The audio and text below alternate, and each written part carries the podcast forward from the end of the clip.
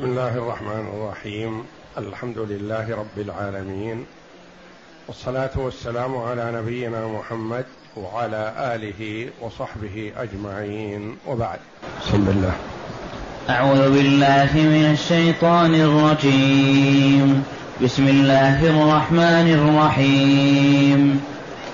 فإن حاجوك فقل أسلمت وجهي لله ومن اتبعني وقل للذين أوتوا الكتاب والأميين أأسلمتم فإن أسلموا فقد اهتدوا وإن تولوا فإنما عليك البلاغ والله بصير بالعباد.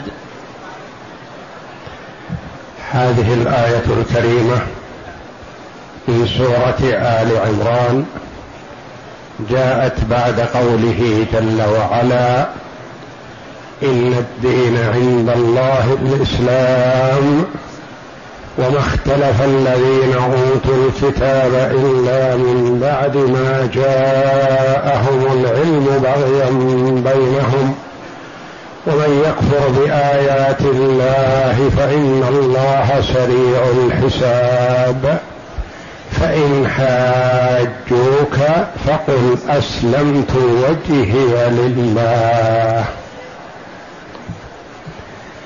يقول الله جل وعلا لعبده ورسوله محمد صلى الله عليه وسلم فإن حاجوك من هم المحاججون؟ أهل الكتاب والله أعلم. لأن الله جل وعلا قال وما اختلف الذين أوتوا الكتاب إلا من بعد ما جاءهم العلم بغيا بينهم. ومن يكفر بآيات الله فإن الله سريع الحساب. والمحاجة والمجادلة والمخاصمة تكون ممن عنده علم من أهل الكتاب. وأما الأميون فهم ما يستطيعون المحاجة ولا المجادلة وربما يأتون بالحجة على أنفسهم لعدم البصيرة. ولهذا لما بعث النبي صلى الله عليه وسلم معاذ رضي الله عنه إلى اليمن قال له وهو في المدينة عنده قبل أن يغادر إنك تأتي قوما من أهل الكتاب. فهناك فرق بين دعوة أهل الكتاب ودعوة الأميين. الكتابي عنده علم ومنهم من هضم التوراة ومنهم من هضم الإنجيل ومنهم الأحبار العلماء. فمجادلتهم تحتاج إلى بصيرة. وبرهان ودليل. ولذا قال الله جل وعلا ها هنا فإن حاجوك في وحدانية الله فإن حاجوك في هذه الشهادة التي أعلنها الله جل وعلا لعباده عنه وعن ملائكته وعن أهل العلم.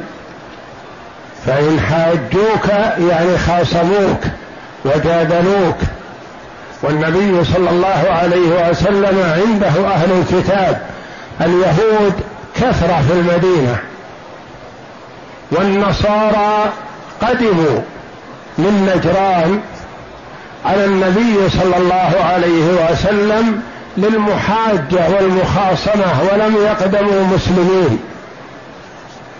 و غالب هذه السورة الكريمة سورة آل عمران في محاجة النصارى وفد نجران الذين جاءوا من نجران بعد فتح مكة وبعد ظهور أمر النبي صلى الله عليه وسلم. وهم الذين دعاهم النبي صلى الله عليه وسلم إلى المباهلة. تعالوا ندعو أبناءنا وأبناءكم ونساءنا ونساءكم وأنفسنا وأنفسكم ثم نبتهل فنجعل لعنة الله على الكاذبين. كما ستياتي إن شاء الله. فإن حاجوك في وحدانية الله وردوها ولم يقبلوها بعد شهادة الله جل وعلا وشهادة ملائكته وشهادة أهل العلم فقل لا فوق هذا من دليل. لا دليل فوق هذا. فقل أسلمت وجهي لله. أنا منقاد لهذا وأنتم تعرفون يا معشر أهل الكتاب أن هذه شهادة حق لا مرية فيها فأنا لا شك عندي فيها وأنا مؤمن بها. فقل أسلمت وجهي لله أسلمت بمعنى إنقدت واستجبت واستسلمت. وليس عندي أي تردد أو شك أسلمت وجهي. قيل تخصيص الوجه لأنه أشرف الأعضاء ولأنها تجتمع فيه غالب الحواس في الوجه والرأس. وقيل المراد التعبير بجزء من الكل. والوجه جزء من سائر البدن. فهو يقول استسلمت بكلي لله. أسلمت وجهي لله. ومن اتبعني أسلم وجهه لله. من أطاعني من المسلمين وممن هداه الله للإسلام من أهل الكتاب من اليهود والنصارى ومن مشرك العرب. من اتبعني فهو باتباع النبي صلى الله عليه وسلم يكون على الهدى ايا كان منهجه قبل هذا. وأن المرء يدخل في السعادة باتباع محمد صلى الله عليه وسلم ولا يرجع إلى أصله. ما ينظر في أصله. أصله إذا أسلم واتبع محمدا صلى الله عليه وسلم. يهودي نصراني مشرك من عباد البقر من عباد النجوم من عباد الشمس ايا كان. إذا أسلم لله فهذا عنوان سعادته. ولا ميزة لعربي على عجمي ولا لعجمي على عربي إلا بالتقوى. فقل أسلمت وجهي لله ومن اتبعني. أسلم وجهه لله. ومن اتبعني معطوف على أسلمت التاء المتكلم تاء الضمير وساغ العطف عليها بالظاهر لوجود الفاصل. أسلمت لله أسلمت وجهي لله ثم أتى بالعطف. ومن اتبعني.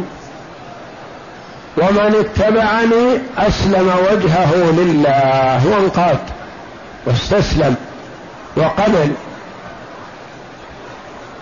ثم قال جل وعلا وقل يا محمد.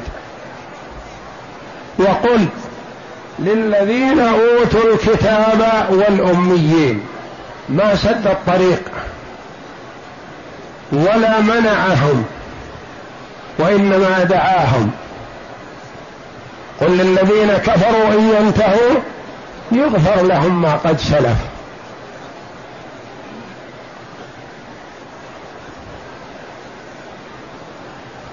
ينادي جل وعلا عباده بالاستجابة إليه ليتوب عليهم. وقل للذين أوتوا الكتاب والأميين قل لهؤلاء جميعا قل لعموم الناس سواء كان كتابي أو أمي.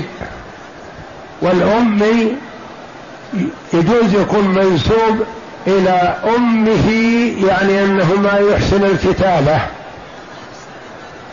ويقال أمي لأنه من أمة أمية وإن كان يكتب هو. فمن الأميين من هو يكتب. ويقال له أمي ومن الأميين لأن الأمة العربية الغالب عليها الأمية. وقت مبعث النبي صلى الله عليه وسلم كان قليل جدا من الذين يكتبون ويقرؤون. ولذا قال أبو هريرة رضي الله عنه ما أحد من صحابة رسول الله صلى الله عليه وسلم أكثر مني حديثا إلا ما كان من عبد الله بن عمرو بن العاص رضي الله عنه فإنه يكتب ولا أكتب. عبد الله بن عمرو تميز على أبي هريرة بأنه يكتب واللي يكتب يغلط أكثر ويحفظ أكثر. وقل للذين أوتوا الكتاب والأميين والأمية نقص. إلا في حق محمد صلى الله عليه وسلم فهي كمال. كيف هذا؟ تكون نقصا في حقه وفي حقه كمال. نعم. فهي نقص في حق كل أحد لأن كل واحد منا ما يود أن يكون أمي. ويود أن يكون هو وأولاده وإخوانه ومن يعز عليه يكتبون ويقرؤون. فالأمية نقص. الا في حقه صلى الله عليه وسلم فهي مفخرة. لما؟ لأنه أتى بهذا القرآن العظيم مع أميته. فما يستطيع أحد أن يأتي بهذا القرآن العظيم وهو لا يقرأ ولا يكتب. والنبي صلى الله عليه وسلم أوحاه الله جل وعلا إليه وضبطه عليه الصلاة والسلام وكان لا يقرأ ولا يكتب وإذا نزلت الآية قال للكتاب اكتبوا هذه بجوار الآية التي تقول كذا. والنسخ امسحوا الآية التي وردت بعد آية كذا. ويحددها بلفظها ومكانها عليه الصلاة والسلام. فالأمية في حقه كمال ولهذا وصفه الله جل وعلا بها. والله جل وعلا لا يعيب رسوله صلى الله عليه وسلم. الذين يتبعون الرسول النبي الأمي الذي يجدونه مكتوبا عندهم في التوراة والإنجيل يأمرهم بالمعروف وينهاهم عن المنكر. الذين يتبعون الرسول النبي الأمي. أمي لا يقرأ ولا اسمه عليه الصلاة والسلام ما يكتبه ولا يقرأه ولا يوقع.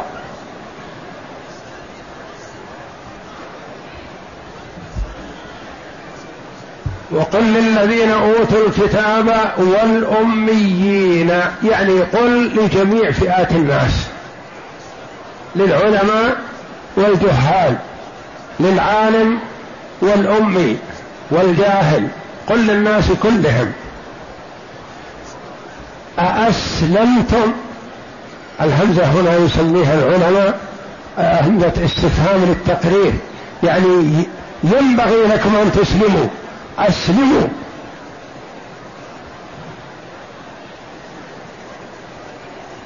فهل أنتم منتهون؟ يعني انتهوا. أأسلمتم؟ أسلموا. فإن استجابوا فإن أسلموا فقد اهتدوا. فإن أسلموا واستجابوا لك وقبلوا منك فقد نالوا الهدى والسعادة الأبدية في الدنيا والآخرة. وإن تولوا يعني أعرضوا ولم يقبلوا منك ولم يسلموا فإنما عليك البلاغ. إن لم يستجيبوا لك فلا لوم عليك. هذا فيه تطمين لقلبه صلى الله عليه وسلم. فإن تولوا يعني أعرضوا ولم يستجيبوا ولم يقبلوا منك فإنما عليك البلاغ. وقد بلغت. يعني أديت ما عليك يا محمد ما بقي عليك شيء ما قصرت.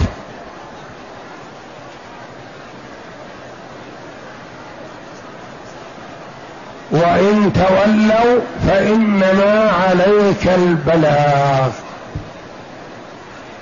والله بصير بالعباد. فيها ترغيب منتهى الترغيب. وترهيب وتخويف منتهى التخويف مع قلة حروفها. والله بصير بالعباد. أنت أيها المؤمن اجتهد في الطاعات اجتهد في الأعمال الصالحة. اعمل والله جل وعلا مطلع عليك. ما يخفى عليه جل وعلا شيء من أحوالك. ولا من خطرات آه، طرفك ولا من نظراته ولا من آه، ميل قلبك ولا من استجابة قلبك. أي نية أي ضمير تضمره الله بصير به مطلع عليه. يثيبك على العمل الصالح. والفاجر والكافر يتوعد بهذا. ويقال له الله مطلع على عملك. يعني يجازيك يعاقبك. لا تقل اختفيت عن الناس ما أحد يدري. ما أحد يطلع علي. ربما الانسان يؤمن الأعمال السيئة أو يعمل الأعمال السيئة ويظهر للناس بالحسن والجمال والناس يثنون عليه ويمدحونه وهو أسوأ الخلق. ما يدرون عما انطوى عليه ضميره وما يخفيه عن الناس. لكن الله جل وعلا لا تخفى عليه خافية. لا تحسبن الذين يفرحون بما أتوا ويحبون أن يحمدوا بما لم يفعلوا فلا تحسبنهم بمفازه من العذاب.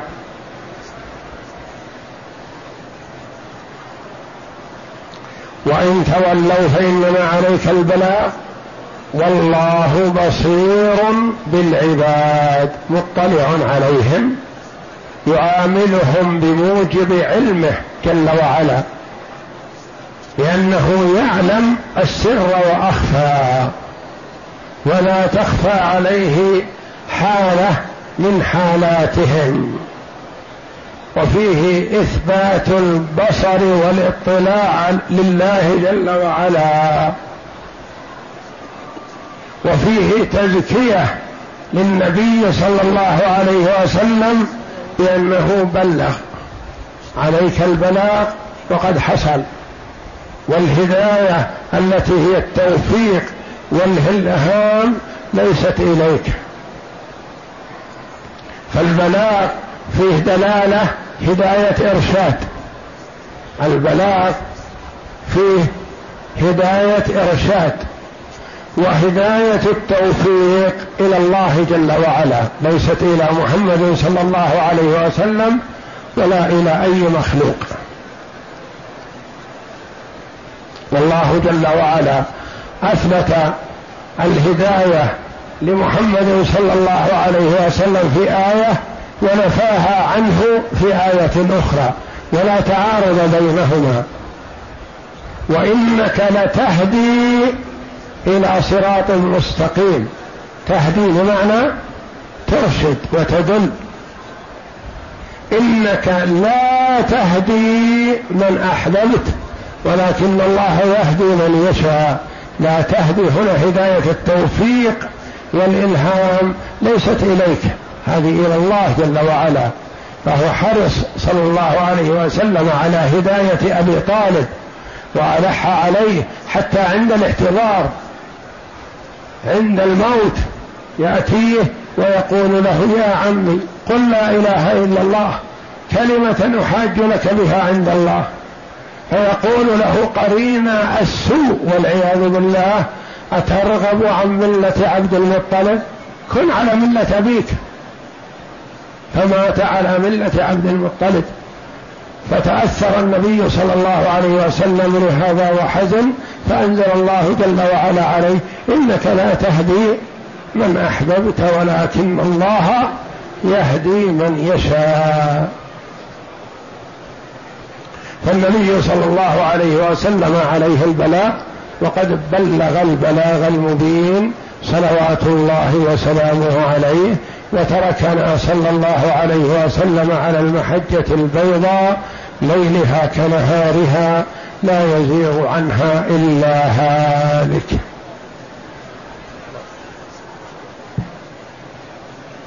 يقول الله تعالى فإن حاجوك أي جادلوك في التوحيد فقل أسلمت وجهي لله ومن اتبعن أي فقل أخلصت عبادتي لله وحده لا شريك له ولا ند له ومن اتبعني أي على ديني يقول كمقالتي كما قال تعالى قل هذه سبيلي أدعو إلى الله على بصيرة أنا ومن اتبعني الآية. ثم قال تعالى آمرا لعبده ورسوله محمد صلى الله عليه وسلم أن يدعو إلى طريقته ودينه والدخول في شرعه وما بعثه الله به إلى الكتابين من الأميين من الملي المليين والأميين والمشركين. فقال تعالى وقل للذين أوتوا الكتاب والأميين أسلمتم. وهذه من أوضح الآيات الدالة على عموم نبوته صلى الله عليه وسلم ورسالته إلى الناس كلهم. وقل للذين أوتوا الكتاب والأميين. يعني ما بقي أحد العالم والأمي. فقال تعالى وقل للذين أوتوا الكتاب والأميين أسلمتم فإن أسلموا فقد اهتدوا وإن تولوا فإنما عليك البلاغ. أي والله عليه والله عليه حسابهم وإليه مرجعهم ومآبهم وهو الذي يهدي من يشاء ويضل من يشاء وله الحكمة البالغة والحجة الدامغة. ولهذا قال تعالى والله بصير بالعباد أي هو عليم بمن يستحق الهداية ممن يستحق الضلالة وهو الذي لا يسأل عما يفعل وهم يسألون وما ذلك إلا لحكمته ورحمته تعالى. وهذه الآية وأمثالها من أصرح الدلالات على عموم بعثته صلوات الله وسلامه عليه إلى جميع الخلق كما هو معلوم من دينه من الدين بالضرورة وكما دل عليه الكتاب والسنة. في غير ما آية وحديث. فمن ذلك قوله تعالى قل يا, أه قل يا أيها الناس إني رسول الله إليكم جميعا. وقال تعالى تبارك الذي نزل الفرقان على عبده ليكون للعالمين نذيرا. العالمين الجن والإنس. نعم. وفي الصحيحين وغيرهما مما ثبت تواتره بالوقائع المتعددة أنه صلى الله عليه وسلم بعث كتبه يدعو إلى, إلى الله ملوك الآفاق وطوائف بني آدم من عربهم وعجمهم وكتاتيبهم وأمي وأميهم امتثالا لأمر وكتابيين وكتابيين. وكتابيهم وأميهم امتثالا لأمره تعالى. وقد, وقد روي عن النبي صلى الله عليه وسلم أنه قال والذي نفسي بيده لا يسمع بي أحد من هذه الأمة يهودي ولا نصراني ومات ولم يؤمن بالذي أرسلت به إلا كان من أهل النار. وقال صلى الله عليه وسلم بعثت إلى الأحمر والأسود. وقال كان يبعث إلى قومه كان النبي يبعث إلى قومه خاصة وبعثت إلى الناس عامة. يعني الآيات والأحاديث في عموم بعثته صلى الله عليه وسلم إلى الناس عامة كثيرة. لا تحصر. والله أعلم. وصلى الله وسلم وبارك على عبده ورسول نبينا محمد وعلى آله وصحبه أجمعين.